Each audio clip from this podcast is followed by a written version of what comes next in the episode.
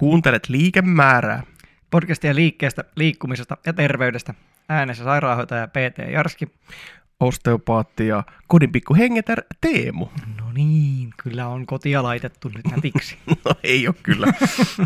ei vaan pihahommissa ollaan oltu. Niin sen takia. semmoinen pihatonttu. Niin, nimenomaan. Paljon parempi. Kodin pikku pihatonttu. Kyllä, Teemu. kyllä. Päivää. Päivää. Tervetuloa Tai- studioomme. Ehkä tässä illasta voi puhua. Iltapäivä. Miten se nyt ottaa? Täällä ollaan taas tarkoituksena puhua jostain. Niin. Noin 45-79,5 minuuttia. No katsotaan, mitä, mitä se sitten tulee olemaan. Niin, sitähän ei nyt voi tässä vaiheessa tietää. Ei voi. Mutta elämme 20. päivää huhtikuuta. Kyllä. Sehän on tämä 420. No niin, se on ilmeisesti tuolla Amerikan maalla ehkä enemmän vietetty. Muun muassa sen takia, että siellä se viettotapa on huomattavasti sallitumpaa kuin täällä meillä päin. Kyllä. Tota, siihen liittyen katselin tai kuuntelin lähinnä Heikelä ja Koskelon 23 minuuttia tältä Mm. päivältä ja siellä mainitsin, mainittiin 420 ja adressi, joka on menossa vetämään eduskuntaa. Niin no joo, itse asiassa jo sen verran kuul- kuulin jotain radio-uutisia tänään, niin siinäkin puhuttiin tästä adressista, niin varmaan juuri tästä syystä en ymmärtänyt yhteyttä silloin vielä, kun en tajunnut mikä päivä on. Jep. Ehkä näin, ehkä näin. Ehkä näin. Mutta eh, kumpikaan meistä ei ole nyt varustautunut tähän podcastiin minkäänlaisella adressilla tai, tai Ei. edes tällä kemiallisella yhdisteellä. Ei, ei, ei, ehkä me ei siihen nyt ainakaan tässä Ei jaksossa mennä. Sen enempää. Mutta äh, minulla on kyllä eräs psykoaktiivinen aine nyt kokeilussa. Äp, ennen kuin mennään siihen, Ei mennä vielä. ää, jaksonumero 47. Ei, Neljä... No joo, se näkyy siinä, kun Niin, katso, katso, kyllä. katsotte sitä, joo, millä ikinä kuuntelettekaan tätä, niin siinä pitäisi lukea jaksonumero. kyllä. Mutta kuuntelupäivähän on siis ensi viikon tiistai, joka on... Tai ainakin julkaisupäivä. Niin, niin aivan. Sitähän kuuntelupäiväähän on vähän vaikea. 25. päivä siis tulee pihalle Kyllä. tämä huhtikuuta. Juuri näin. Yes. Niin, sulla oli joku kokeilu Joo. Menossa. Joo, minä päätin alkaa kokeilemaan psykoaktiivisia aineita. Oho, Tämä kuulostaa kauhean pahalta, mutta se kuulostaa vielä pahemmalta, kun mä kerroin, että se psykoaktiivinen aine on nikotiini. oho. Onko sä ruvennut röökäomaan? Ei. Enkä sitä suosittele edelleenkään kenellekään. No sitähän minäkin. Mä kuuntelin tuossa Peter Attia, joka on siis tällainen öö, pitkäikäisyysspesialisti lääkäri ammatiltaan. Ja hän, hänkin puhui nikotiinin positiivista vaikutuksista, ja sitten mä kävin vähän lueskelemaan, olen niitä ennenkin lueskellut, ja totesin, että no minäpä kokeilen, että mikä tuo on tuo kognitiota parantava vaikutus sitten nikotiinilla. Kognitiota. Joten ostin tommosia Parantava vaikutus. tuommoisia tupakoinnin lopettamiseen tarkoitettuja hyvin pienen määrän nikotiinia sisältäviä pussukoita. Ja päätin alkaa niitä tässä vähän testaileen A. Podcastia tehdessä, B. Treenatessa, C. Ehkä jossain muissakin toimissa, missä katson, että siitä voisi olla hyötyä. Itse asiassa kokeilin eilen jo treenatessa ja no, en tiedä, tulokset jäi vähän laihoiksi. Meikäläisen nikotiinin käyttöhistorialla se 2 milligrammaa kyllä tuntuu jo, että tiedän, että jotain, jotain ylimääräistä kehossa on. Mutta kyllä siinä treenin lopussa mä olin jo unohtanut asiaa, että ai niin, tässä piti jotenkin miettiä, että onko se keskittyminen nyt parempaa liikkeisiin ja muuten, että en osaa nyt vielä sanoa, oliko sitä mitään hyötyä. Katsotaan, miten tässä käy. Se pitäisi lähimuistiakin parantaa, että jos tässä sitten tulee nopeampia comebackkejä ja muistuu asiat mieleen. Ei ainakaan multa tuu sitten. Ei, mutta multa. niin, niin. Minähän sitä tässä kokeilen. Juu, kyllä. Mä vaan tota, halusin tehdä tämän pohjapelin selväksi, että multa ei ainakaan tuu sitten mitään snappy comebacks. Jep. Mutta ei siis ole minulla tarkoitus alkaa nikotiinia käyttämään ehkä mitenkään sen säännöllisemmin. Tämä on nyt ihan ihmislaboratorion testi.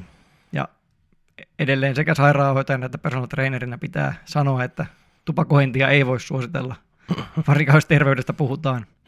Siksi minäkin menin tällaisen lähes farmakologiseen tuotteeseen, mikä on sitten lähes tulkoon pelkästään sitä nikotiinia.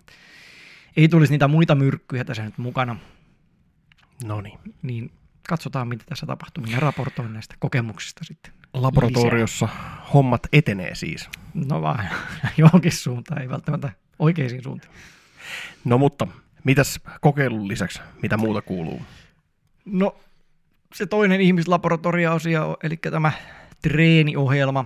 Maps Anapolikki on nyt toisiksi viimeistä viikkoa viedään, eli sitten on mm-hmm. enää Mhm. yksi viikko jäljellä. Ja sitten pitäisi alkaa katselemaan, että tuliko tässä nyt lihasta lisää. Puhun tuossa sitten, kun päästään aiheisiin, niin enemmän tuntemuksistani tämän tämmöisen hypertrofiatreenin suhteen. Tämä viimeinen jakso on tällaista lyhyillä palautuksilla pitkiä sarjoja olevaa treeniä, eli ihan perseestä. en pidä yhtään. Joka myös toisaalta on sitten kertonut siitä, että ihan hirveästi sellaista treeniä ei ole selvästikään tullut tehtyä, kun se tuntuu niin ikävältä. Että mieluummin sitä nostelee niitä, niitä kovia muutaman noston sarjoja, tai sitten tekee jotain, jotain aidompia liikkeitä enemmän siihen liikkeeseen keskittyen, kuin se, että yrittää pohtia, että, että kuinka se hauis tässä nyt sitten aktivoituu. Mutta kyllä semmoinen pieni pumppiaddiktio tässä tulee, että se kun Mhm. ne lihakset vetää pumppiin, eli siellä verimäärä menee ja vähän laktaattimääräkin siihen malliin, että oikein kivistää ja tuntuu, tuntuu pienetkin lihakset kauhean isolta, kun ne on ihan täyteläisiä, niin kyllä siihen semmoinen pieni addiktio tulee, että "Oi, kyllä tämä auttaa. Semmoinen arskamainen, Niin, I'm coming all the time. no joo, ehkä näin, en mä tiedä, se on ehkä, se on ehkä vähän vielä hyperpoliaa tässä kohtaa, ehkä pitäisi olla semmoiset arskamaiset lihakset jo lähteessä ja sitten saada ne pumppiin, niin ehkä sitten voi olla näin. Joo. Mutta siinä nyt Täytyy muistaa, suurimmat. kato, dopamiinijutuista, että jos menet sitä kipua kohti ja saat sitä kipua, niin oikeasti saat sitten nautintoa. Kyllä, Että ehkä Arska tiesi, mistä puhui. kyllä sillä varmaan ihan pointti siinä oli. Mä en muista, mikä sen, mikä sen iänikuisen dokkarin nimi oli, missä se Pumping Iron, Pumping Iron, Mm. kyllä. kyllä, siinä. Mä- Siinä hän näin sanoo. On se kova jätkä. Mitäs sulla? Ää, tummoharjoitus jatkuu, kylmäaltistukset hieman ha- harvemmin, mutta tota, usein olen tehnyt sillä että tehdään ensin hengitysharjoitus ja sitten mennään suihkuttelee ja kylmäsuihku siinä Joo. otetaan. Suun teippaus edelleen jatkuu. Ja kai, kai niistä nyt sitten hyötyä on, että ainakin silloin alkuun oli selkeä muutos sen tummoharjoituksen aloittamisen jälkeen. Nyt se on ehkä enemmän semmoista ylläpitohommaa. Täytyisi Mm. varmaan vetästä joku pieni repäsy siihen, että tota, yhtenä päivänä tekisi vähän enemmän ja katsoisi sitten. Mm, esimerkiksi. Joo. Mutta tota, kun mun lähestyminen harjoitukseen on ollut enemmän se, että tee edes jotain ja tee edes vähän parempi, että teet sen Kyllä. yhden, yhden tummon, jos näin voi sanoa, niin teet sen ja sitten sen jälkeen, että jos tuntuu siltä, että haluat tehdä lisää, niin mikä ettei, mutta mikään pakko ei ole. Kyllä. Et siis on yritetty rakentaa tämmöistä tapaa hyvin pienestä. pienestä. Ihan näillä James Clearin ohjeilla. No niillä joo, ja sitten tosiaan se, että kun, no tällä hetkellä, jos henki kulkee hyvin, mitä se ei nyt ehkä viime viikkoina ole juurikaan niin tehnyt, koska tuolla on, on katupölyjä ja muita. Kyllä. jotka kiusaavat minun keuhkoja ja keuhkoputkia. Niin, niin, mutta jos se menee hyvin, niin se, ei se harjoitus välttämättä hyvältä tunnu, mutta se tuntuu sillä kivasti pahalta. Niin, niin. Se, ymmärrät varmasti, mitä tarkoitan. Sopivan epämukava on se, mitä mä käytän yleensä tuossa Juu, liikkuvuustunneilla. se on sitä niin kuin makeen äh, epämiellyttävältä. Joo. Ja, tota, ja, ja siinä on semmoisia, sen tekeminen on, se tylsin vaihe on se, se ylihengitys tai se semmoinen Mm, mm, keuhkot täyteen, keuhkot täyteen ja sitten päästä ulos. Keuhkot Mm. täyteen, päästä ulos. Ja tota, mulla käy usein sillä että ast, näin kun astmaatikko olen, niin Mm. tota, jos mä liian nopeasti lähden tekemään oikein huhkumaan ja puhkumaan, niin mulla rupeaa keuhkoputket piiputtaa. Että mun täytyy tehdä se, se on oikeastaan aika veitsenterällä tanssimista se, että minkä lailla, millä tavalla se pitää tehdä. Niin, niin. Ja tota, sitten kun se onnistuu, sitten kun ollaan hyvässä tasapainossa, niin se tuntuu tosi, se tuntuu elimistössä aika hyvältä, uloshengitys tuntuu hyvältä ja se keuhkojen täyttyminen tuntuu hyvältä. Et siinä on niin kuin, ja kun mä sanon hyvältä, niin se on just tämmöinen, että, että vähän epämiellyttävä, Niin, mutta niin. silti jotenkin siinä on semmoinen hyvä tunne. Ja tota, semmoinen makee kärki jotenkin siinä hommassa. Ja tota, sitten kun tulee tämä viimeinen uloshengitys tai että päästetään keuhkot tyhjäksi ja pidätetään, eli tämä retentio, niin, niin, niin alkuvaiheessa sitä harjoitusta niin pääsin yli kahden minuutin, mikä Joo. on, mikä on mulle siis ihan henkilökohtainen ennätys. mutta nyt ne on ollut kyllä semmoista minuutin luokkaa. Ja mä en ole myöskään pakottanut itseäni, koska mä oon yrittänyt tuoda siihen harjoitukseen ehkä sen, mitä Wim Hofi itsekin sanoo, että, tota, että se on harjoitus ja tee lempeästi, älä pakota. Mm, mm. Niin nyt mä en ole ihan niin yrittänytkään venyttää sitä retentioa. Mä venytän sitä vähän siitä, milloin palle alkaa nykiä, mm. ja tota, sit, sitten siitä palauttavan sen sisähengityksen pikku, pikkupidätyksen, mikä siinä, siihen sisähengitykseen sitten kuuluu. Ja tota, se ää, tietysti tekee sen, että, että se välitön palaute siitä ei ehkä sit ole ihan niin voimakas kuin semmoisella itsensä kanssa kilvoittelulla, mutta tota, on siihen helpompi ryhtyä. Niin. Että tota, sen, sen siitä voittaa kyllä. Kyllä, ja sitten se, kun on helpompi ryhtyä, niin tulee tehtyä luultavasti Joo. säännöllisemmin. Niin kyllä. Joka päivä on se on tullut se. sitten tehtyä. Mä en muista, koska mä aloitin sen, mutta kyllä sitä on sen ehkä kaksi-kolme viikkoa tullut Joo. tehtyä nyt sitten ihan aktiivisesti. Ehkä kaksi viikkoa. Et tota, et ainoa taukopäivä on nyt ollut tänään, kun tänään ei ole kerin. Niin. mutta tota, se on vielä suunnitelmassa tuohon suunnitelmissa podcastin äänittämisen jälkeen. Aivan. Et, no. tota, se on vielä tälle päivälle tehtävissä. On vielä mahdollista. Kyllä, Mikä, mikään ei ole minulle mahdollista. ja tota, no, muista kuulumisista ää, mediasuosituksen kohdalla tulee pieni. Jos haluaa koukuttua, niin kerron vähän siellä sitten lisää. Eli dopamiini-asioita Juu, se... välillisesti tänäänkin. Kyllä. Eikö kaikkihan se on aivokemia. Kaikki se on aivokemia. Ja, ja, ja. Sen lisäksi vähän päivän aiheeseen jo liittyen, niin, niin tota, mä suunnittelin tämmöisen segwayn, eli tämmöisen, öö, onko se laskusilta vai liittymisramppi vai mikä se on? Eikö se ole se sellainen vehje, millä voi ajaa se semmoinen? on, se on semmoinenkin jo, semmoinen tota, itsensä tappolaite. Niin. niin, niin tota, mulla oli tämmöinen segway tähän, että – katsos, kun, kun parhaan ymmärryksemme mukaan ää, universumi alkoi jostain mm. kiivaasti laajentumaan. Ilmeisesti kyseessä ei kuitenkaan ollut räjähdys, vaan kyseessä oli tämmöinen ää, hyvin kiivas ja, ja melko väkivaltainen laajeneminen. ja tota, Joku voisi sanoa, että se on räjähdyksen määritelmä. Niin, mutta, mutta koska... Ää, ilmeisesti siinä oli kuitenkin se, että, että ei ollut tila-aika jatkumoa, niin se räjähdyksen määritelmä niin, lienee niin, jotenkin kyllä. siihen liitännäinen. Niin se, se oli vaan tällainen hyvin kiivas ja väkivaltainen laajeneminen. ja, no niin, se tota, jossain vaiheessa aika alkuvaiheessa ilmeisesti tätä asiaa, niin syntyi massa. Ja sitten kun massa syntyi ja laajeneminen jatkui, niin, ja erityisesti näiden ää, partikkelien, eli näiden hiukkasten ja, ja muiden aineiden tämmöinen laajeneminen. Eli ei pelkästään tila-aika ei mm. laajentunut, vaan myös se materia siellä laajeni. Kyllä. Niin liikemäärä syntyi Kyllä. hyvin alkuvaiheessa Kyllä. meidän universumia. Ja sitten oli tietysti hyvin pitkä tämmöinen primordiaalinen vaihe, tämmöinen alkukantainen vaihe, jossa, tota, jossa tapahtui tähtien syntymisiä ja materian luhistumisia ja mustia aukkoja ja, ja hiukkasten syntymisiä ehkä siellä vielä aikaisemmin ja kaikkea tämmöistä. Että siis niin kuin hyvin tämmöistä kosmista kamaa siinä oli aika paljon.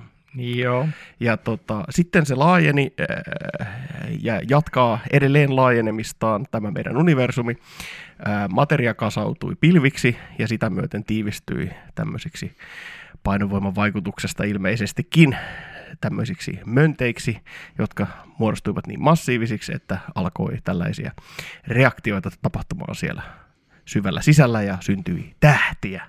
Materia alkoi fuusioitumaan siellä. Ja sitten tästä tähden syntymästä seurasi se, että tietylle vyöhykkeelle sen tähden ympärillä oli myöskin kosmisesta paskasta tiivistynyt tällaisia palleroita, niin tietyllä vyöhykkeellä otollisissa olosuhteissa sinne pallolle ää, syntyi erilaisia eläviä otuksia, materiaalia kasautui ja, ja tota, varsinkin hiili me, melko merkittävässä roolissa. Ainakin tässä meidän tuntemassamme Kyllä. muodossa. Kyllä. Ja sitten se äh, olento, mikä siellä sitten ilmeisesti syntyi jonkinnäköiseen alkumereen ja alkoi siellä sitten monistautumaan ja, ja, ja tota, erilaistumaan. Ja sitten siitä päästiin tähän, että olikin yhtäkkiä jo alkukantaisia otuksia, tällaisia ehkä eläimiä, kaloja muistuttavia kavereita ja sitten joku niistä vähemmän kalaa muistuttavista kalaotuksista eleli siinä rantahietikolla ja totesi, että tuolla olisi aika pirusti kaikkea, mitä voisi haukkailla ja mm-hmm. totesi, että tonnehan olisi kiva mennä kävelee ja, ja tota, nousi sitten merestä maalle. Kyllä. Tämä tuskin tapahtui yhden kaverin toimesta. Se oli tasan yksi, yksi kaveri. Kyllä, että kyseessä lieni aika pitkän kaavan mukaan tapahtunut rannalle nousu. Joo, joo. Eli jopa maihin nousuksi. Joo. Ja no sitten tästä samasta kaverista kehintyi sitten kaikki, kaikki tuntemamme maalla elävät olennot Se oli kyllä tärkeä kaveri. Se. jossain määrin. Ja tota, ää, osa niistä kavereista ilmeisesti kuoli aika väkivaltaisesti siinä. Jossain vaiheessa tuli vähän asteroidia tai jotain muuta kyläileen tuohon. Ja tota, jonkinnäköinen sukupuutto tapahtui ainakin dinosaurusten kohdalta. Moniakin sukupuutteja. Näin ymmärsin.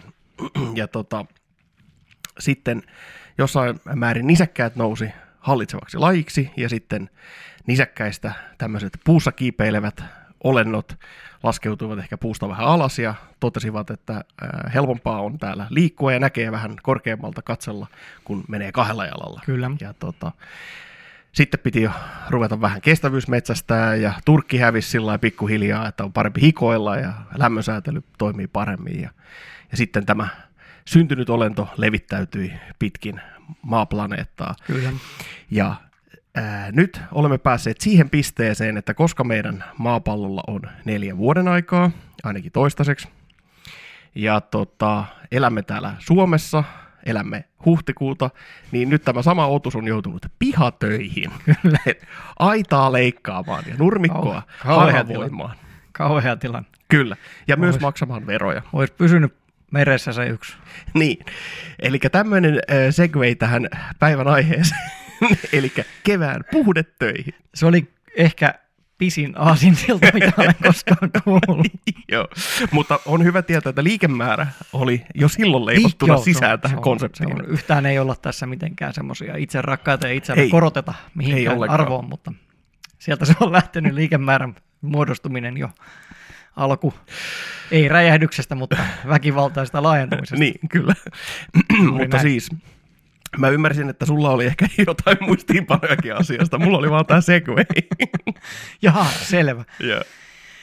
Joo, no mulla oli oikeastaan semmoinen asia, mikä on paradoksaalisesti sekä hyvin loppuun kulut- kulutettua ja kaluttua ja meille tuttua aihetta, mutta toisaalta myös vähän ehkä mulla keskeneräinen ajatus.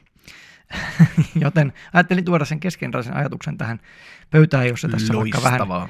valmistuisi. Puhun siis lähinnä siitä, Lykka til. siitä, mistä tässä nyt paljon on puhuttu, että et, et liikunta vastaan, vastaan se liikkuminen, Jep. vähän siihen linkittyvää asiaa ja yritin kehittää siitä vähän tällaista jonkinlaista heuristiikkaa, eli nyrkkisääntöä, että, että mitä se sitten tarkoittaisi, mikä olisi niin kuin se tapa liikkua, mikä, mitä voisi yksinkertaisesti ihmisille sanoa, että liikkukaa mieluummin näin eikä näin. Tai ehkä noin onkin, noinkin on väärä sanoa, koska liikkuminen on aina tärkeää.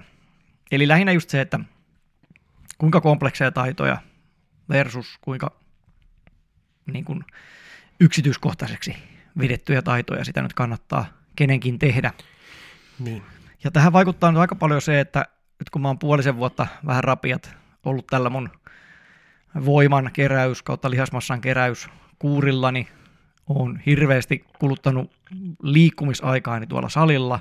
Mm-hmm. Olen nostellut nostamiseen tarkoitettuja kappaleita ja miettinyt niitä kilomääriä, tehnyt niitä toistomääriä ja laskenut, että kuinka monta toistoa. Ja ollut vähän niin kuin, me aina puhutaan, että pitää olla läsnä liikkeessä, mutta on ollut vähän liikaakin läsnä liikkeessä siinä mielessä, että on, on kauheasti nyt murehtinut sitä, että toisaalta sitä, että, että mikä osa minusta liikkuu, pysyykö se selkä nyt aisoissa siinä mavessa ja ja saanko ne lavat pidettyä tiukkana penkkipunneruksessa vai karkaako se voima johonkin. Ja sitten nyt viimeiset viikot vielä, vielä tarkempaa, että puristaanko minä nyt oikeasti hauiksella vai, vai tuleeko siinä muusta kropasta nyt liikettä, kun ei nyt saisi, kun pitää isoloida sitä hauista.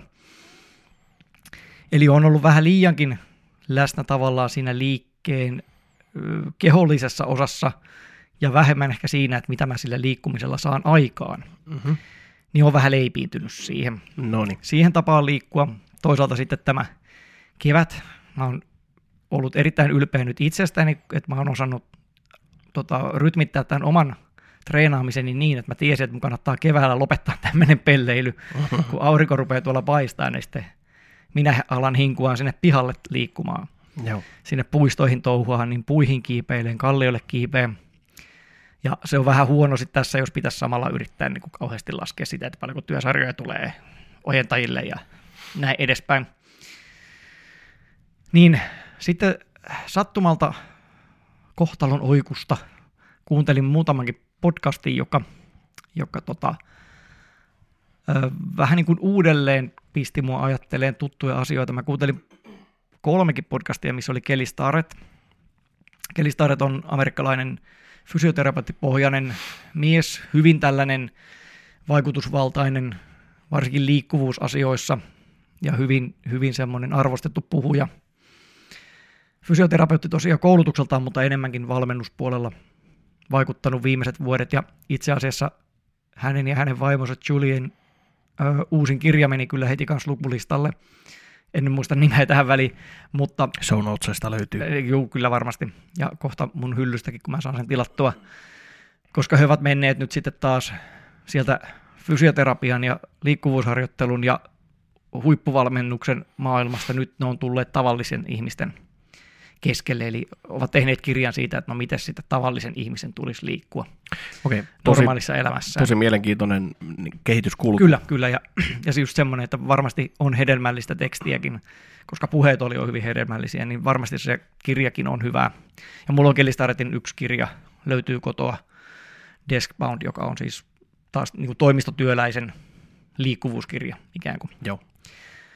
Öö, toinen, mitä kuuntelin, oli tällainen, tällainen niin kuin Austin Joakim, en tunne häntä sen tarkemmin, mutta yhden podcastin kuuntelin, missä hän olemaan vieraana, niin hän on myös tämmöinen fysiikkavalmentaja, öö, tällainen aika perinteinen tapa päätyä urheilufysiikkavalmentajaksi, että on ollut jenkkifutaja kollegessa. Oliko siinä sitten ollut joku loukkaantuminen, mikä esti sinne korkeammalle tasolle nousemisen, jonka jälkeen sitten päätynyt fysiikkavalmentajaksi. Mutta perinteistä poiketen, niin hän hirveästi siinä, ainakin tässä mitä mä kuuntelin, niin kehu sitä, että hän käyttää, käyttää siinä fysiikkavalmennuksessakin tämmöistä luomuliikuntaa, parkouria, kiipeilyä, pelillistämistä, leikillistämistä, että ei niinkään pistä niitä urheilijoita tekemään maveja. Ja jos, tai jos pistääkin, niin sitten siinä aletaan kokeilemaan just jotain, pistetään kiihdytysantureita siihen, että kuinka nopeasti se tehdään, tehdään sitä pientä kilpailua, mutta ei aina vaan sillä, että kellä eniten rautaa tangossa. Ja molemmat puhu siitä noin niin kuin urheilijoiden suhteen, että, että, että urheilijatkin siinä fysiikkavalmennuksessaan hyötyisivät enemmän tällaista perusasioista. Joo. Eli niin kuin sitä luomuliikunnasta, kävelystä, kiipeilystä, parkourista, Jeps. nelijalkaisesta kulkemisesta. Joo. Ja sitten se vähän niin kuin itse... Mä sanon vielä tuohon, Sano mulle tuli heti mieleen, että, että on siinä varmaan tämmöinen elvyttävä tai, tai parantava vaikutus, äh, rejuvenating Mm-hmm. effect, Kyllä, mikä tulee esimerkiksi, jos mietit niitä mikrokuormitusprofiileja, kyllä. jotka ovat Katie Bowmanilta Kyllä. tuttu termi. Ja tähän, tähän ehkä kohta vähän palataan. Kun mä itse siinä sillä hätkähdin, että mites tää nyt, mikäs mullahan tullut, minä joka olen Ido Portaleiden ja, ja Ervan Le Corre ja Katie Bowmanin marinoimana ja ollut aina sitä mieltä, että menkää kaikki metsään kiipeilemään puihin, se on parempaa kuin mitään, mitä salilla teette. Ja nyt mulla on ollut vähän kuitenkin ehkä se viesti se, että, että niin kuin voimaharjoittelu olisi se, mihin ihmisten kannattaisi hakeutua.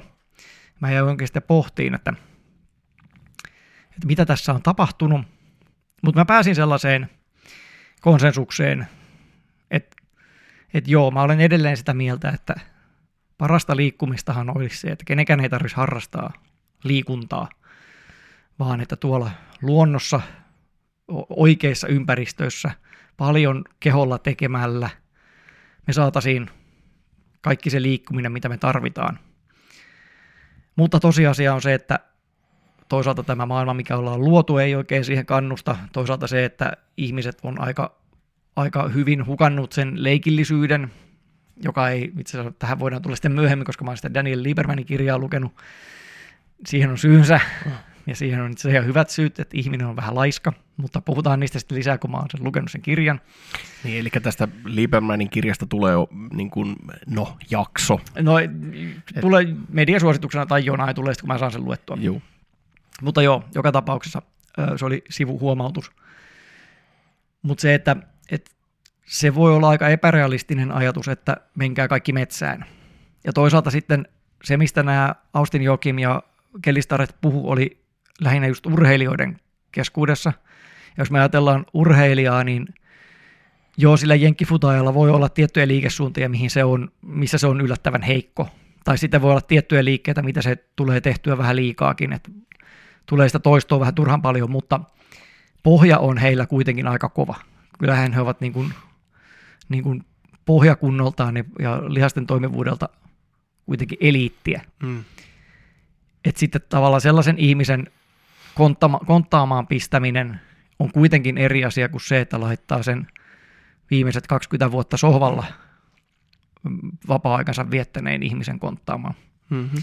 Niin kyllä mä edelleen olen sitä mieltä, että että se ehkä on realistisempi tapa alkaa tavallaan vähän käyttää sitä voimaharjoittelua ihan saliympäristössä ikään kuin lisäravinnetta.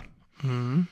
Sinulla on puutos siitä ravinteesta, mikä on nyt liike, niin se on hyödyll- tai helpompaa ja realistisempaa alkaa ottaa sitä lisäravinnetta, eli sitä tavallaan sitä turvallista, tietyllä tavalla riisuttua versioa siitä liikkumisesta siellä tasaisilla pinnoilla ja hyvillä kahvoilla ja kunnon säätövaroilla ilman sitä tiettyä kaoottisuutta hakea niin kuin se pohja, hakea ne rakenteet sieltä siihen kuntoon ja ehkä hakea semmoista uskallustakin liikuttaa kehoa, että sitten voi mennä sinne mettään kipeä. Kyllä. Ja, ja sitten tosiaan mä aloin miettiä, että niin, että kyllähän se menee silti siihen, että jos kun mä saliharjoittelua tai voimaharjoittelua ihmisille kannustan ja ohjaan, niin sehän ei tarkoita semmoista reeniä, mitä mä nyt teen itse. Se, se ei ole sitä, sitä hauiskääntö, ojentaa ja punnerus supersettiä.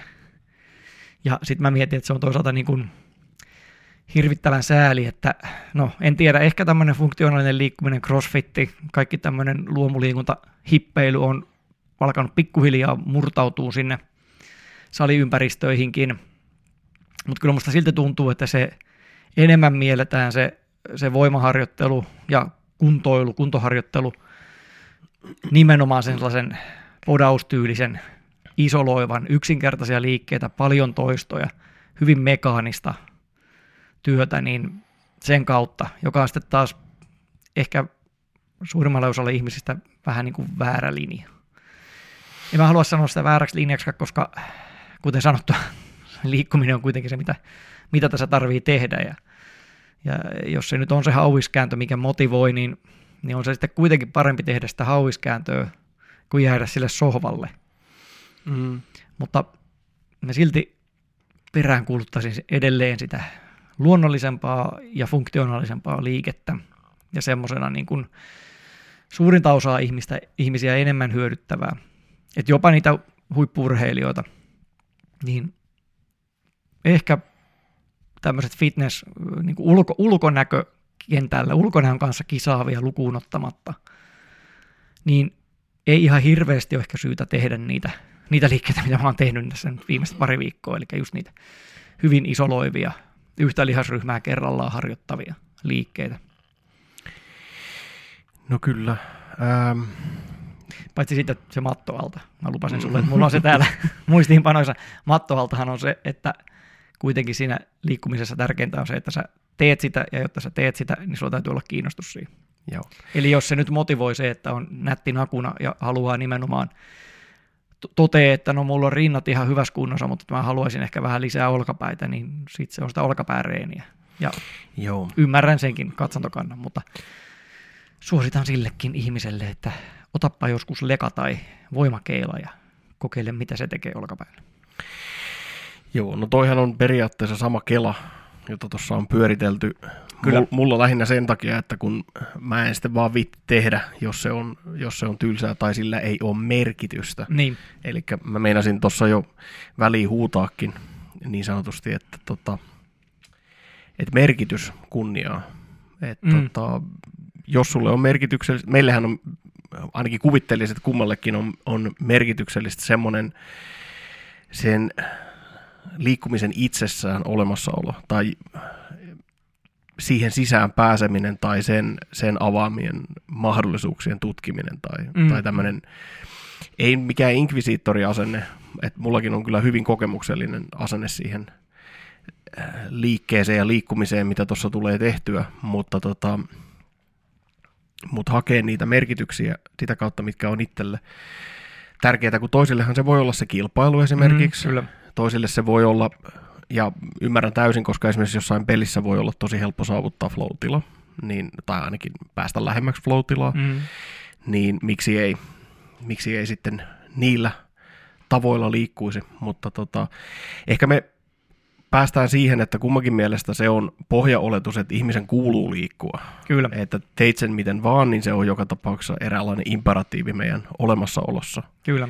Ja, ja no, siitä päästään vähän siihen kevät töiden tekemiseen ja semmoiseen, mutta, mutta tota, mä haluan sanoa siitä vielä, että, että mä näen myös arvon tuossa, että tekee, tekee perustyyppistä treeniä, koska Mm. perustyyppisessä treenissä on se, että se rakentaa sitä pohjaa, joka sallii sun ensinnäkin huomata, mistä sä itse tykkäät, mm. ja, ja se sallii sun, jos ajatellaan, että sulla on hyvä ää, tuki- ja liikuntaelimistön kohtuullinen liikkuvuus, siis ihan hyvä liikkuvuus Mm. siis, ää, kohtuullinen lihasvoima, eli siis tämmöisessä vastusharjoittelussa, ja ei merkittäviä heikkouksia lihasryhmissä, siis ei mitään järkyttäviä Mm. sisä-ulkokiertäjä heikkouksia tai jotain tämmöistä olkapäästä tai, tai Niin, tota, niin. lonkissa tai jotain muuta vastaavaa.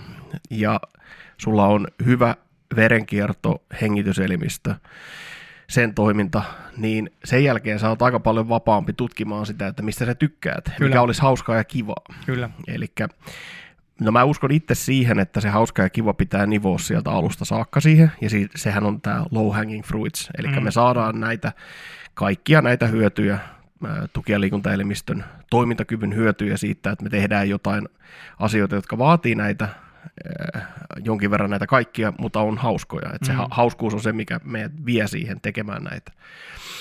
Mutta, tota, mutta tylsääkin harjoittelua voi tehdä sillä ajatuksella, että tämä on sitä perusjuttua, ja sitten kun mä oon tehnyt tämän, niin se sallii mun löytää paremmin sen, Kyllä. mikä on oikeasti kivaa ja hauskaa. Kyllä, kyllä. Joo, ja siis sen verran tarkennan pari asiaa. Ei mullakaan varsinaisesti tylsää ollut, Mm, mutta mä oonkin nörtti. niin. Mä, mä nautin myös siitä, että mä saan mietittyä sitä, että mikä lihas mulla toimii. Joo. Kun sä löydät merkityksen siitä tavallaan sisäisestä tunteesta ja siitä semmoisesta ää, niin kuin asian tutkimisesta, Mm, siis mm. uteliaisuudesta ja, Kyllä. ja löytöretkeilystä, Kyllä, kyllä. sisäisestä seikkailusta. Ja toinen, mikä tuli mieleen, täytyy vielä tarkentaa. Sisäinen seikkailu ei se- kuulostaa tajunnan laajentamiselta. He, öö, Se kuulostaa myös jotain kirjan nimeltä. joo. Tota- Hei, sisäinen seikkailu. Pistetään korvan taakse. no niin, Mutta toinen, toinen, toinen, mikä pitää huomioida, puhuin eristävästä harjoittelusta kauhean tällä podarikeskeisesti, mutta kyllähän se eristävä harjoittelu voi olla myös hyödyllistä näissä kuntoutustoimissa. Mhm. Et jos on se joku tietty liikesuunta, joka syystä tai toisesta ei toimi, niin sitten se voi olla, että se vaatii nimenomaan sitä yhden liikesuunnan jauhamista. Kyllä, kyllä. Joo, kuntoutus pitää ottaa erilaisena, erilaisena konseptina. Se, silloin se lähtötaso on niin paljon matalampi, kun oletettavasti se olisi jonkinnäköisen normaali jakauman sisällä olevalla ihmisellä. Mm, Vaikka se olisi sohvaperuna, Kyllä. niin kuntoutuminen on silti, silti tota, vaikka kuntoutumisessakin tietysti vaikuttaa se yleinen hyvinvointi ja pystyvyys ja Kyllä, kyllä. toimintakyky siinä Kyllä. taustalla myös. Mutta se, että se voi olla se joku, joku yksi liikesuunta, mikä siellä klaffaa niin paljon, että se estää sen hyvän liikkumisen, niin silloin voi olla toki paikallaan tehdä niitä jotain, jotain kiertoliikkeitä ad infinitum, että saa sen olkapään kiertoliikkeen kuntoon. Joo. Hei, tohon, tohon vielä semmoinen, että katos kun tässä on ollut pensasairaan leikkaamista. Kyllä, ja tässä on ollut kesärenkaiden vaihtamista. Kyllä. ja, ja tässä on ollut takapihan siivoamista ja Sitä en ole se, sen sellaisia juttuja, mitä on, on käsipelillä tässä, takano käsipelillä ja käsipelillä onhan mulla noin akkuvehkeet, millä mä työskentelen, mutta, mutta siis semmoista, joka on vaatinut, vaatinut meikäläiseltä tämmöistä manuaalista panosta, että ne tulevat tehdyksi, Mm.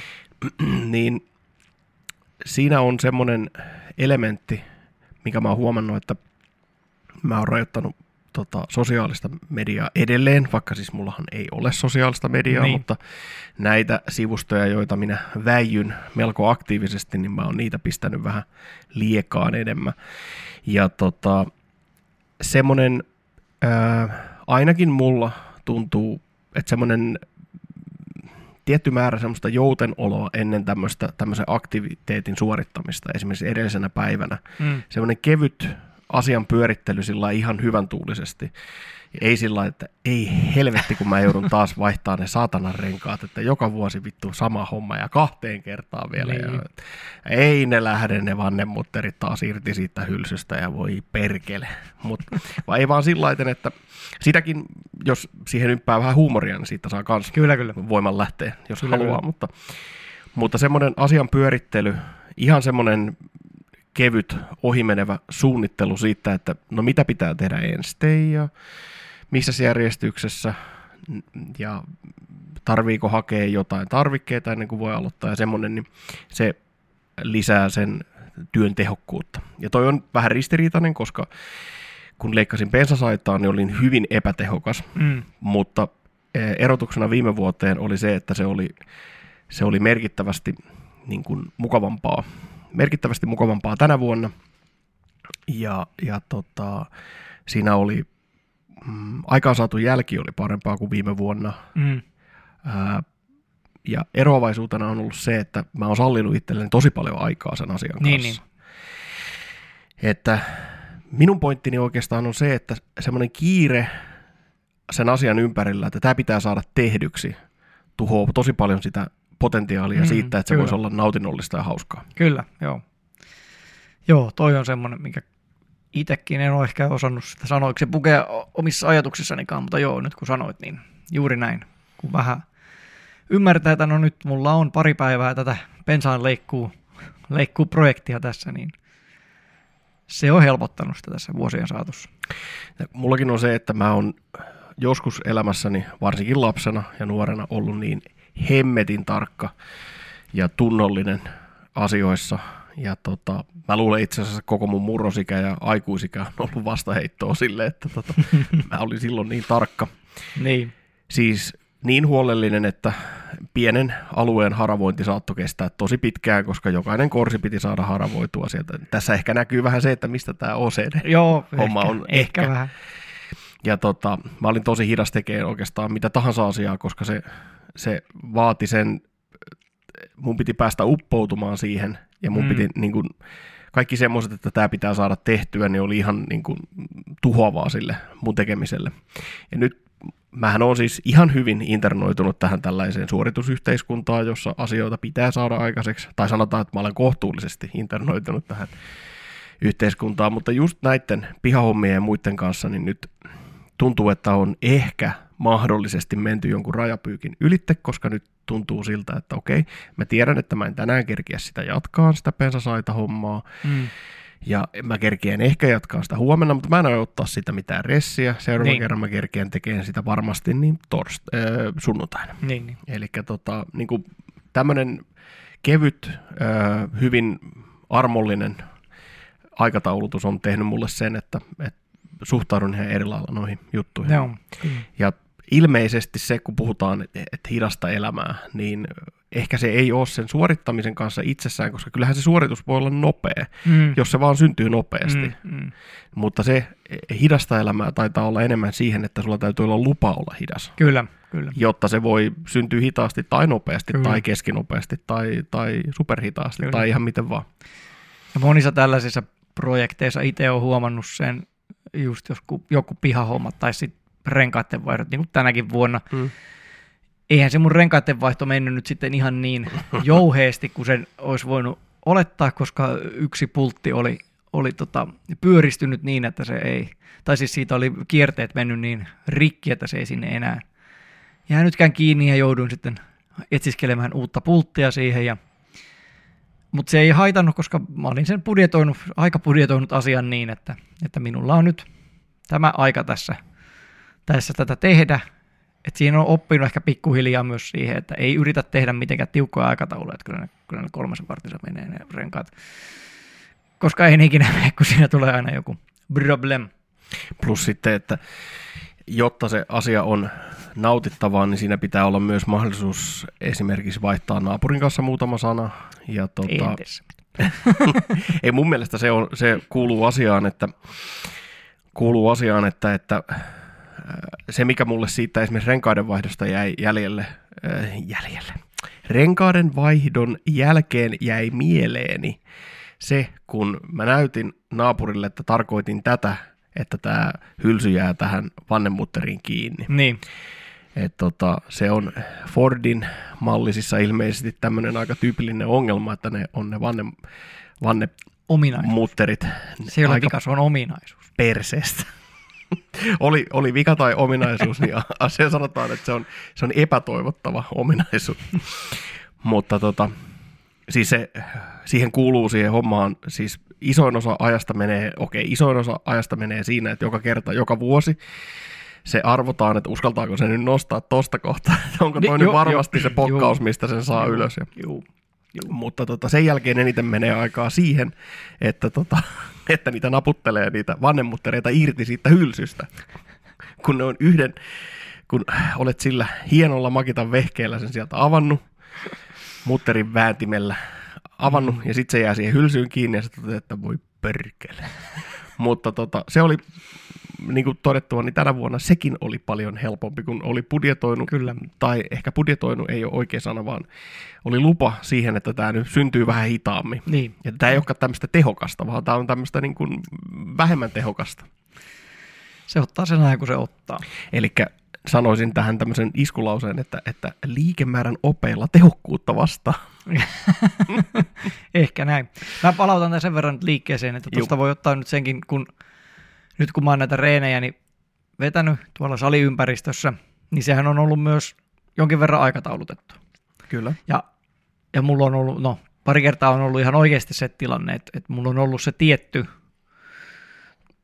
ti, niin kuin aika tiukkakin se aikaikkuna, jossa mä sen treenin vedän, ja sitten kun se on ollut ohjelma, joka on muiden tekemä kuin minun itseni, ja mä oon halunnut nyt aika orjallisesti noudattaa sitä ohjelmaa, että mä Joo. voin sitten sanoa sitä jotain, että onko sitä hyötyä vai ei, Joo.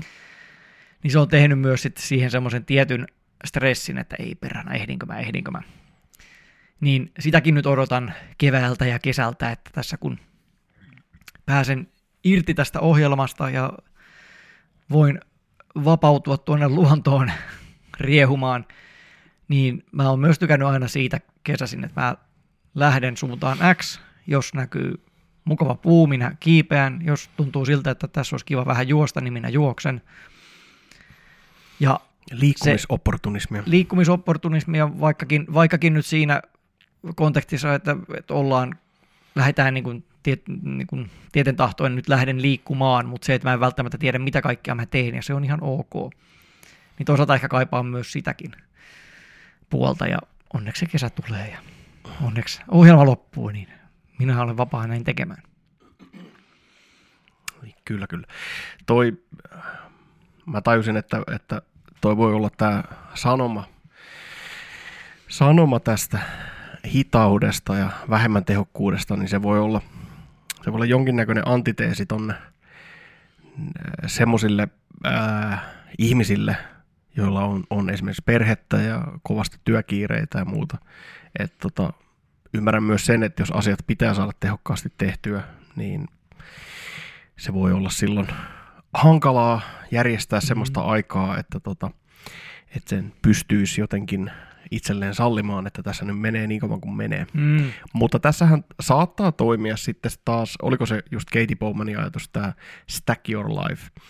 Eli jos sä oot siellä takapihalla niitä pensasaitoja leikkailemassa ja teet sitä rauhaksi ja, ja tota, niin lapsukaiset takapihalle sitten kanssa. Kyllä. Ja tota, silloin voi toinen vanhemmista olla vaikka töissäkin, ja että jos ne nyt ei ole ihan semmoisia, että ne täytyy koko ajan kyylätä ne lapset, että, että ne on purkamassa jotain viemäriä tai ränniä irrottelemassa, mm. niin, tai, tai tota, jotain muuta vastaavaa, niin, niin, niin mä uskon, että se on myös semmoista ihan hauskaa ajanvietettä, jos siihen jaksaa kyhäillä jonkun pelin tai... Niin, mä oon edellisvuosina on saanut höpötettyä ne kerää niitä nimenomaan niitä puskanleikkujätteitä, eli niitä risuja sieltä, mm. ja he tekivät niistä jonkin sortin pesää, tai itse tekivät semmoista niin kuin hyppypaikkaa itselleen.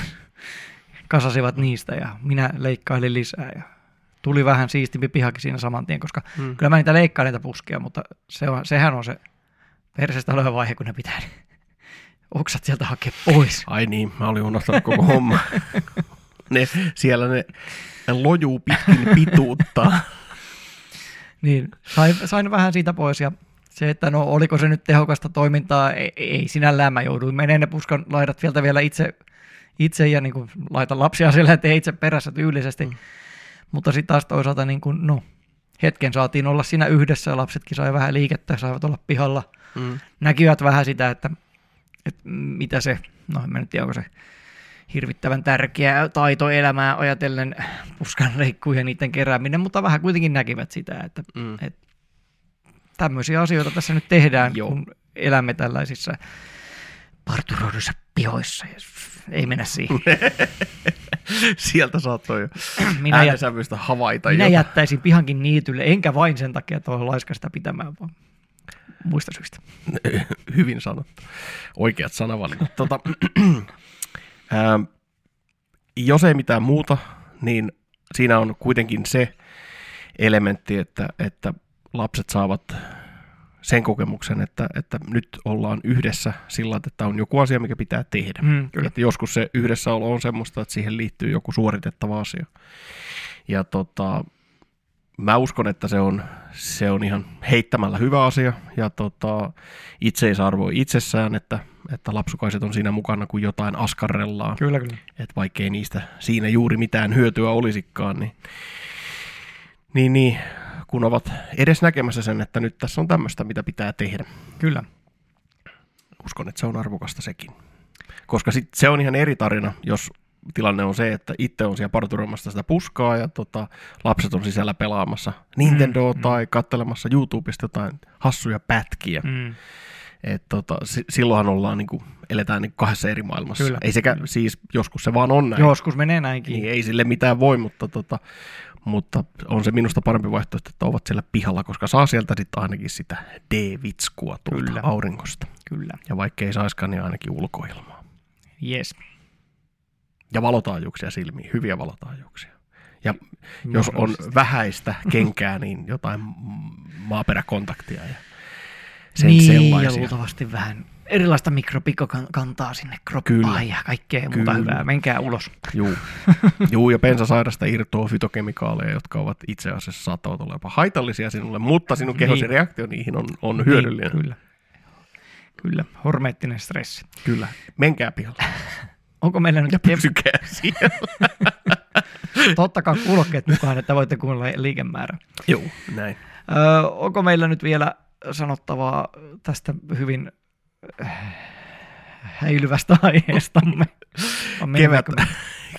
Tuli kevät ja kärpäset. Joo, se voi olla vaikka jakson nimi. tota, Menemmekö mediaan ää, vielä tästä? Sen verran voisin sanoa tuosta vielä, että, että haluan jakaa vertaistukea niille ihmisille, jotka eivät itse asiassa lisääntyvästä valosta voimaannukkaa, vaan itse asiassa väsyvät. Mm. Et ilmiö on ollut vähän kartalla. Öö, olen useammallekin, useammankin ihmisen kanssa asiasta puhunut ihan lähipäivinä, että, että kevään lisääntyvä valo ja toiminta ja tohina ja, ja varmaan sitten osittain myös nämä tota, allergeenit ja muut, mitä täällä saattaa pyöriä, Mm. Niin, niin saattaa itse asiassa olla kuormittavaa ja väsyttävää. Ja tota, mä oon usein keväisin laittanut sen sen piikkiin, että, että tota, käytän antihistamiinia aika ajoin. Mm. Niin, niin olen aina ajatellut sen, että mua väsyttää hirveästi, kun mä oon syönyt antihistamiinia. Mutta tota, nyt sitten ihan viimeiset vuodet, niin mä en ole kauheasti sitä antihistamiinia syönyt, vaan mä olen hoitanut asiat muilla keinoin. Mutta ei niistä sen enempää, muuta kuin että tummo ilmeisesti. Mm. Jos ei mitään muuta, niin se puhdistaa tuota nenänielua ainakin, niin, Niin, kun siinä niin. joutuu vähän hönkimään. Niin, niin. Niin, niin, niin, kun olen hoitanut sen muilla keinoilla sen, sen tota, homman, niin en ole voinut syyttää sitä antihistamiinia. Mutta silti sitä on selkeästi, että, että jossain ehkä maaliskuun vaiheella, vaikka valo olisi jo aika lailla lisääntymässä, niin tulee kyllä ihan selkeä mieliala lasku. Niin, niin. Ja se oli just se, sen mielialan laskunhan mä selätin sillä tummoharjoituksella nyt sitten Joo, tämän vuoden, joo, tämän vuoden ansioksi. joo. Tai katsotaan nyt, enhän mä nyt vielä voi luvata mitään. Niin. Kohta tässä ollaan kevätväsymyksen kourissa niin, niin. Niin, kyllä tässä vielä kevättä on hetki elillä. niin. Mutta näin. No niin. Eli vertaistukea teille, jotka väsytte kevään touhusta ja Niin, sekin on sallittua. Se on sallittua, juu. Kyllä. Se. No niin. Mediasuositus. Mediasuositus. Mä voin aloittaa. Aloita. Mä löysin äh, vuosien takaisin suosikkisivustoni Kuukie Klikkerin. Ja tota, mä en ole ihan varma, onko tämä suositus vai varoitus, mutta tota, uhka vai mahdollisuus. Uhka vai mahdollisuus, kyllä. Mutta jos haluaa koukuttua johonkin täysin turhanpäiväiseen, niin se löytyy sieltä. No, me laitetaan se show notesihin. Joo, se, täytyy kaivaa. se on joku äh, ortail.dashnet.org kautta kuukiklicker tai joku tämmöinen se osoite. Ja tota, no se on, perustuu ajatukseen, että siinä on keksi siinä ruudulla ja sä voit kursorilla klikkailla sitä ja jokainen klikkaus antaa sulle yhden keksin varastoon. Ja tota, sitten, koska kukaan ei jaksa klikkailla sitä keksiä loputtomiin, vaikka siitä ää, saakin palkintoja sitten, kun sitä on klikkaillut tarpeeksi. Siinä on tällaisia Niin. ää, achievementteja, niin kuin sanoo, eli achievement, Kyllä. mutta achievementteja. Achieve- Achievementteja. niin, niin kun olet ke- klikkaillut tarpeeksi monta kertaa, niin saat tällaisen achievementin siitä. Ja tota, se nyt ei minua sinänsä niin paljon koukuta, mutta, mutta se mikä koukuttaa on se, että sinä, sitten sinä katsot, että no en mä nyt jaksa tätä, mä oon nyt 35 kertaa tätä klikannut tätä keksiä, että olisiko tämä tässä. Niin sitten siellä on toinen tämmöinen sarake, jossa, jossa voit ostaa itsellesi tämmöisen kursorin sinne lisää, joka klikkaa sitä 10 sekunnin välein kerran sitä keksiä. Aivan, aivan. Voi vähän automatisoida Kyllä. asia. Kyllä. Ja sitten, sitten, kun olet niitä muutaman ostanut, niitä kursoreita sinne, ja toteat, että tässähän tulee nyt keksi jos toinenkin per sekunti, niin, niin sit sieltä voi ostaa isoäidin, joka leipoo sulle yhden keksin per sekunti, Oho. muistaakseni. En mä muista ihan tarkkaan. on kiva, että voi ostaa iso äidin. Kyllä. Ja jos myyt isoäidin, voi myös myydä niin achievementti, joka saat siitä, niin on that's just wrong. Kyllä, Ja allekirjoitan tämän. me tota, tää on hauska, koska isoäidin jälkeen voit ostaa farmin. Farmin jälkeen voit ostaa tehtaan. Tehtaan jälkeen voit ostaa kaivoksen. Ja, Keksikaivoksen. kyllä. Aa, ja äh, mitäs kaivoksen jälkeen? Kaivoksen jälkeen voit ostaa pankin. Pankin jälkeen voit ostaa... Mikähän se nyt oli? En muista, mikä sen jälkeen tulee, mutta ää, pankin jälkeen, olisikohan ollut, että voit ostaa temppelin, temppelin jälkeen voit ostaa tota, ää, tämmöisen avaruusraketin, avaruusraketin jälkeen voit ostaa, voit ostaa tämmöisen Wizard Towerin, ja, ja sen jälkeen voit ostaa ää, alkemistin, ja alkemistin jälkeen voit ostaa portaalin, ja portaalin jälkeen voit ostaa aikakoneen, ja tota, jokainen näistä tuo sinulle vain enemmän ja enemmän keksejä per sekunti. Kivaa. Ja pelissähän on tietysti se, että aina kun hyppäät seuraavalle askelmalle, että mikä on se, jos vaikka pankki on se, joka on nyt sinun seuraavaksi isoin ne maksaa siis näitä keksejä, joita Mm, klikkaamalla saa. Kyllä, ymmärsin. Niin jos ostat pankin, niin se lisää paljon paljon enemmän sitä, sitä cookies per second, eli CPS. Kyllä.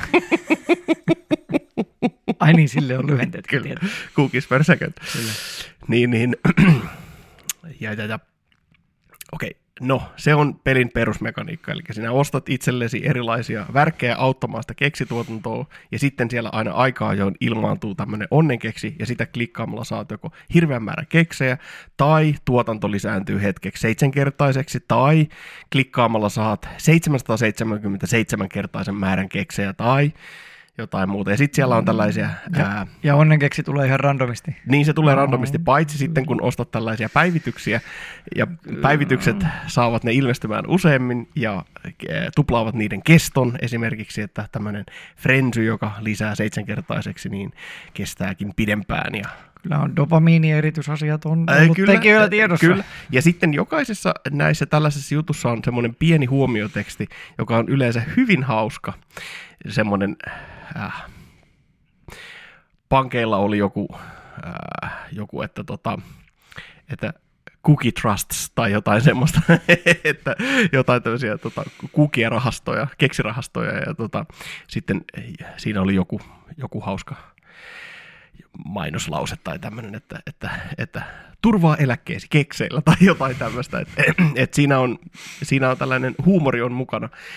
Ja, ja, ja mm, se on aika monimutkainen peli. Me juuri nauroimme veljeni kanssa, että toi on ehkä internetin monimutkaisin peli niin yksinkertaisesta ideasta, koska siinä voi myös askentoi, askendoitua, eli siis ascension, eli siis kohota seuraavalle tasolle, mikä tavallaan aloittaa sen pelin alusta, Niin. mutta sä saat sun erillisen pelin prestigein, joka sitten Niin, lisää niin. keksin tuotantoa. Ja sit sä voit lu- lukita sieltä Askensio-ruudusta lisää päivityksiä itsellesi.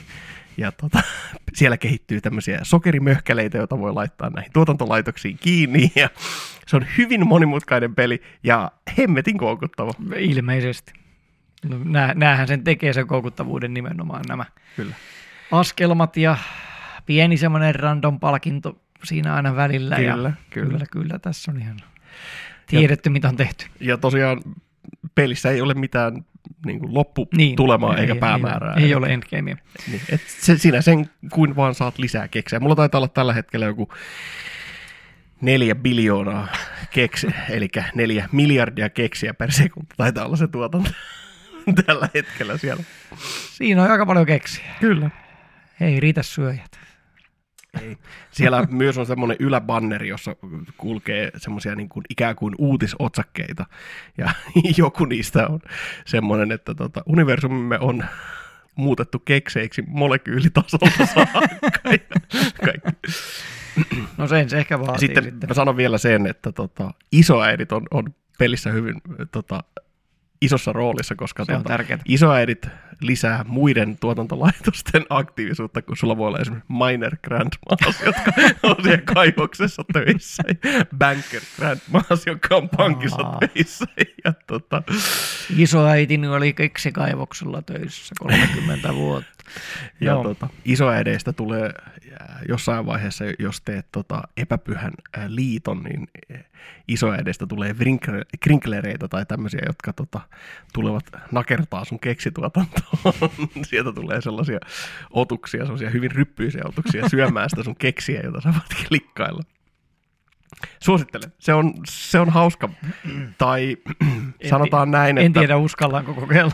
ää, suosittelen, mutta olkaa valmiita pettymään, koska sitä pelistä pitää myös joskus irtautua. Ja siinä ei tosiaan ole mitään. Että Niin, sä voit aina vaan korkeammalle ja korkeammalle pyrkiä siinä. kyllä. No niin.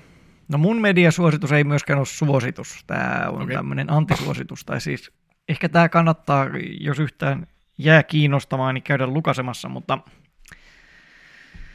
mutta tota, tuolla New York Post oli tällaisella otsikolla artikkelin julkaissut, mä luen sen nyt englanniksi eka. Uh, new research suggests physical exercise has little, ja little on siis heittomerkeissä, mental benefits. Eli uusi tutkimus osoittaa, että liikunnalla on vähäisiä henkisiä hyötyjä. Mm-hmm. Ja, ja tota, Ö, sen jutun teeman voi hyvin summata sillä, että ensimmäinen, ensimmäiset kaksi lausetta koko jutussa oli, että need a brain boost, fitness may not be for you. Ja not oli korostettu. Okei. Okay. Eli että niin kuin, tarvitsetko boostia ajattelulle, fitness tai siis liikunta ei välttämättä ole sinua varten. Ja tähän menee nyt vähän sillä ristiin sitä, mitä, mitä itse tiedän, ja käsittääkseni tässä nyt hiljattain oli semmoinenkin uutisointi, että joku taho, en muista tarkemmin, mutta joku taho oli suositellut liikuntaa, no se oli kyllä masennuksen hoito, mutta että masennuksen hoito on yhtenä tämmöisenä niin kuin ensi, ensiaskeleena, mm-hmm. että sitä, se pitäisi ottaa hoito-ohjeisiin. Ja muutenkin se menee vähän vastaan sitä, mitä, mitä on oppinut, niin minä sen jutun luin. No se juttu oikeasti kertoi kerto jo tämmöistä tutkimuksesta. Se oli tällainen, mä en tiedä mikä se on suomeksi varsinaisesti se tervi, umbrella, uh, umbrella analysis, siis se oli niin kuin 24 meta-analyysiä oli sitten vielä meta-analysoitu, eli meta-analyysien meta-analyysi. Okay. Alkuperäisiä tutkimuksia oli melkein 110 ja randomoituja ja kontrolloituja tutkimuksia 11 000 osallistujaa, kun ne kaikki sieltä laski yhteen. Okay.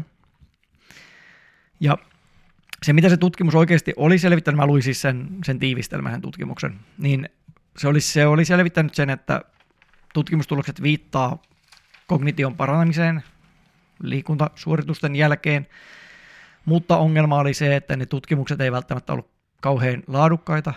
Ne oli joko lyhkösiä, niissä saattoi olla vähän semmoisia, että et oli niinku kohortteja, siis oli sitä tutkimusporukkaa ehkä valkattu, tai mm. tuli joistain tutkimuksista tämmöinen tämmöinen ilmi. Et tutkimus tuli, tai sitten ne ei ollut kauhean vahvoja ne tulokset. Et kognitio parani, mutta ei välttämättä, välttämättä vielä niin kuin tilastollisesti merkittäviä määriä. Joten se konsensus sillä tutkimusryhmällä oli, että, että, että tämä tarvitsisi vielä lisätutkimusta. Niin, niin kuin yleensä tieteessä tavataan sanoa. Ja, mutta se, niin kuin se jutun, sen jutun se sävy oli koko ajan vähän tällainen, että, että onko sulle väitetty, että liikunnasta on hyötyä ajattelulle, että se on ihan fuulaa. Tämä todistaa se. Oli se siis sen verran, että siinä oli, mä laskin, siinä oli noin 20 kappaletta siinä, siinä jutussa. Siinä hirveästi keskityttiin muun muassa siihen, että mikä, mitä vikaa niissä oli ollut niissä tutkimuksissa. Siinä pariakin ihmistä oli haastateltu Joo. asiasta. Ja sitten kaksi viimeistä kappaletta oli, oli siinä, tota, öö, no ensinnäkin niin kuin se siinä oli tämmöinen, en muista etunimeä, mutta Sirja oli sukunimi, tutkimusryhmän jäsen, mitä oli haastateltu, niin mainitsi siinä toiseksi viimeisessä kappaleessa sanoo, että ei väitä, etteikö fyysistä aktiivisuutta olisi niin kuin, ettei sillä olisi vaikutusta myös aivojen terveyteen, mutta lisätutkimusta tarvitaan, niin kuin tieteessä tavataan aina sanoa. Ja sitten viimeinen kappale oli, oli hänen replaansa, missä tiivistelysti hän sanoi, että siis liikunta tuo joka tapauksessa fyysisiä hyötyjä, mitkä me tiedetään, sosiaalisia hyötyjä, mitkä me tiedetään, ja, ja niin kuin sitä kannattaa harrastaa. Tai ei se tainnut siinä suoraan niin sanoa, mutta mainitsi kuitenkin, että mm. hyötyjä on. Mutta tämän, tämän jutun sävy oli selkeästi tällainen, että, että nyt on fuulaa syötetty. Nyt on syötetty palturia ja pajunköyttä ja ollut petkuhuiputusta. Onko se ja, tapa saada lisää lukijoita. Niin, se just. Onko se nyt tapa saada lisää lukijoita? Vai, vai mikä homma tämä? Onko tässä nyt, pitääkö taas pistää foliohattu päähän? Onko tämä nyt taas joku ihme kampanja sen suhteen, että, että, että liikuntaa ei pitäisi harrastaa? Nyt vielä, kun se oli siis ihan yleisesti ihan vaan liikunnan harrastamisesta, nyt ei ollut edes salikulttuurin dumaamista tai, tai tavallaan niin kuin sen tietyn liikuntapaikan alaspolkemista, vaan koko liikunnan ja liikkumisen hyötyjen tuommoista alas painamista, niin se tuntuu jotenkin vähän omituiselta näin niin kuin tö, tö, työskennellessä julkisessa terveydenhuollossa, niin se tuntuu jo niin kuin lähes rikolliselta tämän helvetin tuommoisia sanomaan, että, että tiedättekö te kuinka paljon meidän verorahoja säästys, kun ihmiset liikkuisi enemmän. No joo, se oli tuolta American Mantereelta, että ei se siellä sitten on niin sama, mutta on heilläkin verorahojen kustannettua Medicaidia siellä, että ei se nyt ihan yksinkertainen asia tai ilmainen asia sielläkään Niin. on tavan tallaajalle tuo muiden ihmisten terveys ja niiden ongelmat. Joo. Niin mä en tiedä, onko tässä nyt joku suunnaton salaliitto menossa vai onko se tosiaan mahdollista nyt vaan todeta, että tällainen vastakkain asetteleva ja tai tällainen vastakohtainen ö, otsikkoon heti raflaava ja se, se luo enemmän niitä klikkauksia sinne ja no, minäkin klikkasin ja nyt käsken vielä muitakin klikkailemaan sitä, että perkeleet onnistuivat. Mutta mm. huolestuttavaa kehitystä mielestäni sekä, sekä kansanterveyden näkökulmasta pääammattini vuoksi, mutta myös toisen, toisen ammattini vuoksi, koska tarkoitus oli vähän tehdä leipää myös sillä, että opettaa ihmisen liikkuu. Niin tämä on vähän huono sanoma siihenkin nähden. Joo.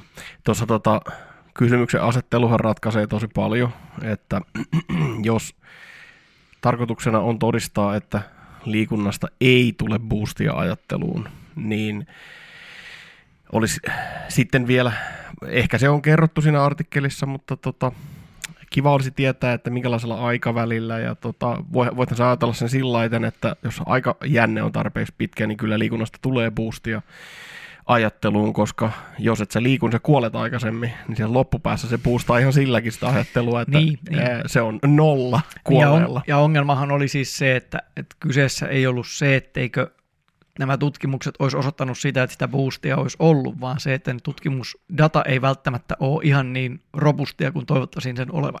Aivan. Mutta se viittaa silti se tutkimus siihen, vaikka se on epätäydellistä, se viittaa silti siihen, että näin tapahtuu. Eli missään kohtaa tämä tutkimusryhmä nyt ei ollut huomannut, että, että asia olisi päinvastoin. Tai Joo. edes, edes niin, että ei olisi mitään hyötyä Joo. myös ajattelulla. Joo, no sitten toi, kun tavallaan iso suunta on katkaistu, eli tota, ei siitä ainakaan haittaa ole sinun ajattelullesi. Mm. Ja toikin mun mielestä täytyy, no otetaan nyt yksi ajatus kerralla, eli kun se su- suunta on katkaistu, että ei sitä ainakaan haittaa ole, niin, niin muut hyödyt jo tekee sen, että kannattaa silti liikkua, Niin. vaikka sitten ei olisikaan niin. Niinpä, hyötyä sun ajatteluun. niinpä ja sitten niin, taas, kuin, niin kuin tämän tutkimusryhmän edustajan mielipide olikin. niin. Ja sitten vielä se, että, että jos ei se tutkimusdata ole kauhean öö, yksiselitteistä tai, tai ei vielä todista tai puoleen tai toiseen, niin, niin, niin se on vielä sillä, että absence of proof is not proof of absence. Eli mä olen samaa mieltä, että lisää tutkimusta olisi kiva saada ja tota, edelleen en kyllä aio tuon kertomasi perusteella muuttaa ajatustani yhtään miksikään siitä, että, tota, että liikkuminen parantaa aivokemian laatua ainakin, ja jos ei se paranna ajattelua, niin sitten mä en tiedä, että kuinka monet asiat sitä oikeasti parantaa. Mm, mm. Että aikajänne ratkaisee varmaan aika paljon, koska siis ihan totta on se, että jos sä oot tehnyt tosi kovan urheilusuorituksen, niin jos sulta heti sen jälkeen kysytään, että tota, mikä on paras shakkisiirto tässä nyt, kun tässä on joku shikaaniavaus tai joku tämmöinen, niin sillä, "Ee, tota, solttu E5 tai jotain, että Tai, tai nyrkkeily shakissa ei välttämättä ollut parhaita shakkisiirtoja. niin, niin eli tota, Siinä voi toki olla muitakin syitä, Joo. syitä kuin se pelkkä fysiinen liikkuvuus. Joo. Nyrkkeily on vähän tuolle päälle välillä niin aika jo. tiukka. Joo. Se, haluaisin tuossa sanoa, että, että näitähän pitää lukea kuin piru raamattua, ja se, Kyllä. se on kyllä sillä hauska sanonta, koska sitä, jos kysyt miltä tahansa tieteentekijältä, niin sitähän ne nimenomaan toivoo, Niin. että näitä luettaisiin kuin piru raamattua, eli siis yksityiskohdat huomioiden ja tota, ää, sisäistäen sen, että mitä on yritetty tehdä ja mikä on datan antamus Mm. siihen asiaan. Mm. Mutta tässä, tässä jutussa on mun mielestä niin kuin jotenkin kauhean selkeästi näkyy se, se tavallaan se toimitustyön merkitys siinä, että minkälaista viestiä tässä halutaan tuoda. Kyllä. Se, että siinä oli laitettu heittomerkkeihin, että, että se pieni, se vähäinen vaikutus Mm. tai vä- vähäinen positiivinen vaikutus. Ja se, että se otsikko on raflaava tai vähän niin kuin antaa ymmärtää, että, että ei ole hyötyä liikkumisesta, ja sitten ensimmäinen lause on noinkin raflaava, että niin kuin, haluat sä boostia aivoille, no älä sitä ainakaan liiku. Mm. Niin, ja sitten taas kun jos sen pelkän jutun kun lukee, niin sehän ei ole se asia. Ja sitten jos menee vielä lukemaan sen tutkimuksen tiivistelmän, niin se ei ainakaan ole se asia. Joo. Joo, mutta toihan on siis useimmiten, kun mä olen oppinut tämän kantapään kautta, terveisiä vaan osteopaattikollegiolleni, että eihän datan kanssa on tylsä tapella ja tota, mm. niin kun, objektiivisten, mahdollisimman objektiivisten tieteentekijöiden kanssa on, on ikävä tapella näistä asioista. Mutta tota, niille, jotka popularisoi tätä ja misrepresentoi tiedettä mm. niin, ja tota, tutkimustuloksia siis, niin niiden kanssa voi tapella tosi paljon ja se, se on oikeasti ihan Kyllä. hyödyllistä, koska, koska ei tarvitse olla kauheankaan paksusta foliosta taiteltu pipa päässä, että rupeaa tulee sellainen kuva, että, että tota, tässä halutaan sanoa jotain. Mm. Mutta sitten taas tuossahan on meillä semmoinen, että medialukutaitohan on tänä Kyllä. päivänä nimenomaan sitä, Hyvin että tärkeä. pitää olla hereillä sen suhteen, että kuka kirjoittaa ja mitä se kirjoittaja haluaa sanoa tästä mm. mahdollisesti hyvinkin neutraalista asiasta.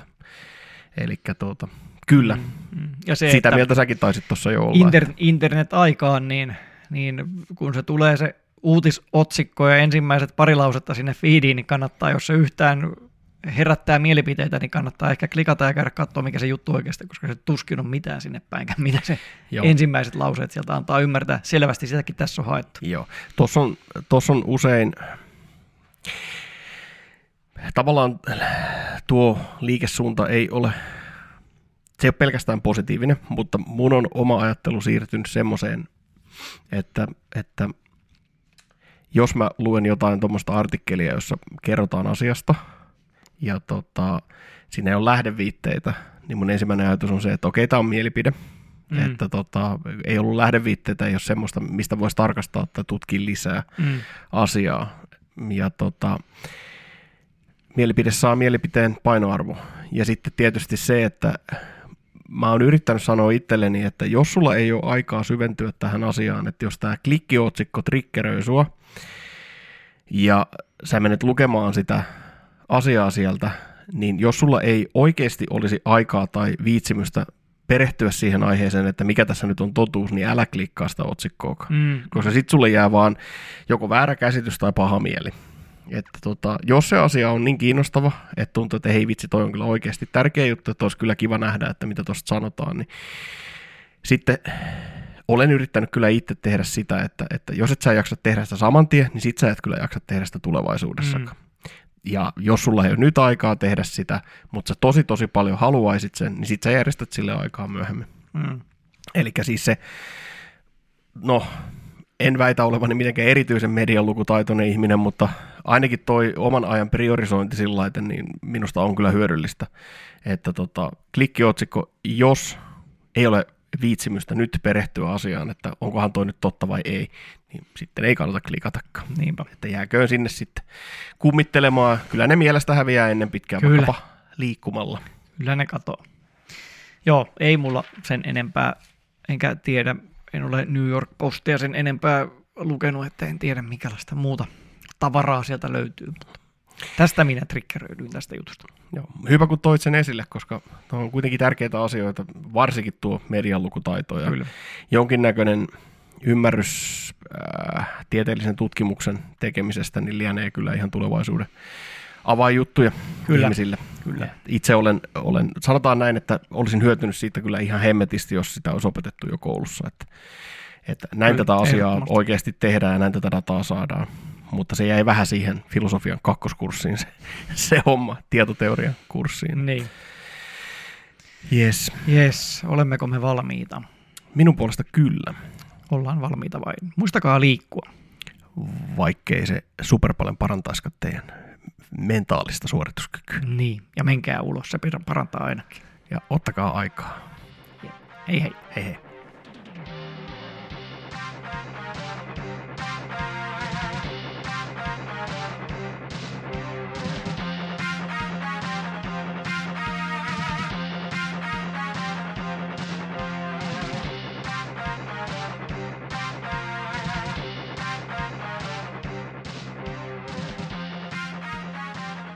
Tämä oli Liikemäärä podcast.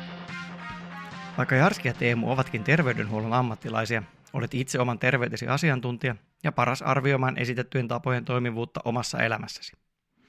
Kaikkien terveyteen tähtäävään toimintaan tulee ryhtyä omaa kehoaan kuunnellen ja tarpeen mukaan konsultoiden terveydenhuollon edustajaa, joka tietää sinun ainutlaatuisen terveydentilasi. Liikemäärän löytää Instagramista nimellä Liikemaara podcast. Sähköpostia voi lähettää osoitteeseen liikemaara at gmail.com.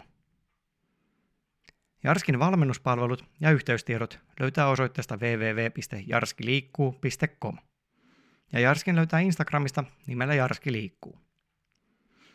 Teemun osteopatian löytää osoitteesta www.sangnosis.com eli s a n g n o s i ja ajanvarauksen hoitoihin osoitteesta vello.fi kautta sangnosis. Liikemäärä kiittää kiinnostuksesta. Jos pidit kuulemastasi, kerro sitä ystävillesi ja tai jätä arvio Apple Podcastiin tai Spotifyin. Muistakaa liikkua.